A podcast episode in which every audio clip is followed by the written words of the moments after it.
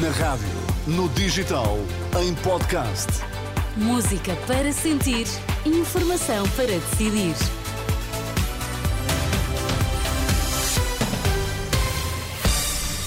Notícias às 2 na Renascença. Vítor, quais são agora os temas em destaque?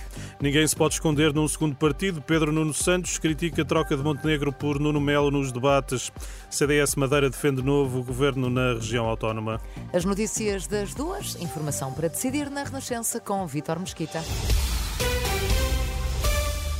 Ninguém compreende que PSD fuja a debates com o CDU e Livre. É a reação do líder do PS, Pedro Nuno Santos, depois da Aliança Democrática ter indicado o centrista Nuno Melo para os frente a frente com Paulo Raimundo e Rui Tavares. Ninguém compreende que Luís Montenegro esteja a fugir a esses debates e, portanto, é com a incompreensão e julgo que é impossível.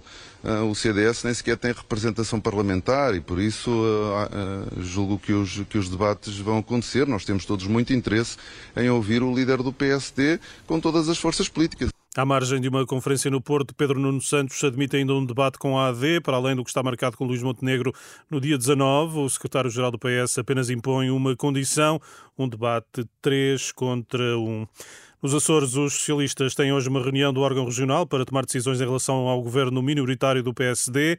No domingo, os sociais-democratas venceram as eleições sem maioria, desafiaram o PS a viabilizar um governo minoritário para não votar ao lado do Chega. No entanto, a Renascença sabe que os socialistas não pretendem fazê-lo. É o que nos conta o jornalista Tomás Sanginho Chagas.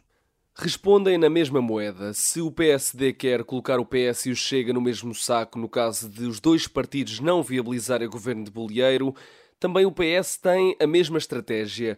Eles que descalcem a bota, é o que diz um dirigente socialista nos Açores à Renascença. A ideia do PS é lavar as mãos e reduzir-se a partido de oposição, recusando qualquer responsabilidade. Tomás Sanginho Chagas e o pós-eleições nos Açores, tudo para ler em rr.pt. Na Madeira, o CDS defendeu esta tarde, junto do representante da República, a nomeação de um novo governo. Rui Barreto diz que a atual maioria apresenta uma solução sólida e que o Estatuto Administrativo da região permite essa solução. Nós não podemos ficar nem rendidos, nem resignados, nem petrificados, nem uma inércia que julgo que não é saudável para a vida social e económica da região, e por isso é isto que nós transmitimos ao seu representante da República.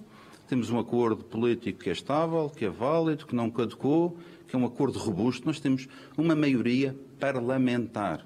Rui Barreto, do CDS, depois da audiência com o representante da República na Madeira. O governo continua reunido com agricultores. A ministra da Agricultura está em videoconferência com os responsáveis pelo protesto desta manhã em Macedo de Cavaleiros.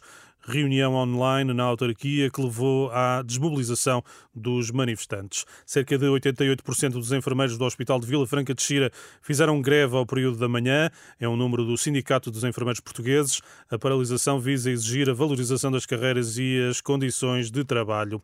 Portugal registra 6 casos de dengue desde o início do ano. É o mais recente balanço da Direção-Geral da Saúde.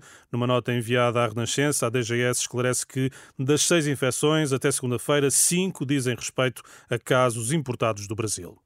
Vítor, até às 3. Até já.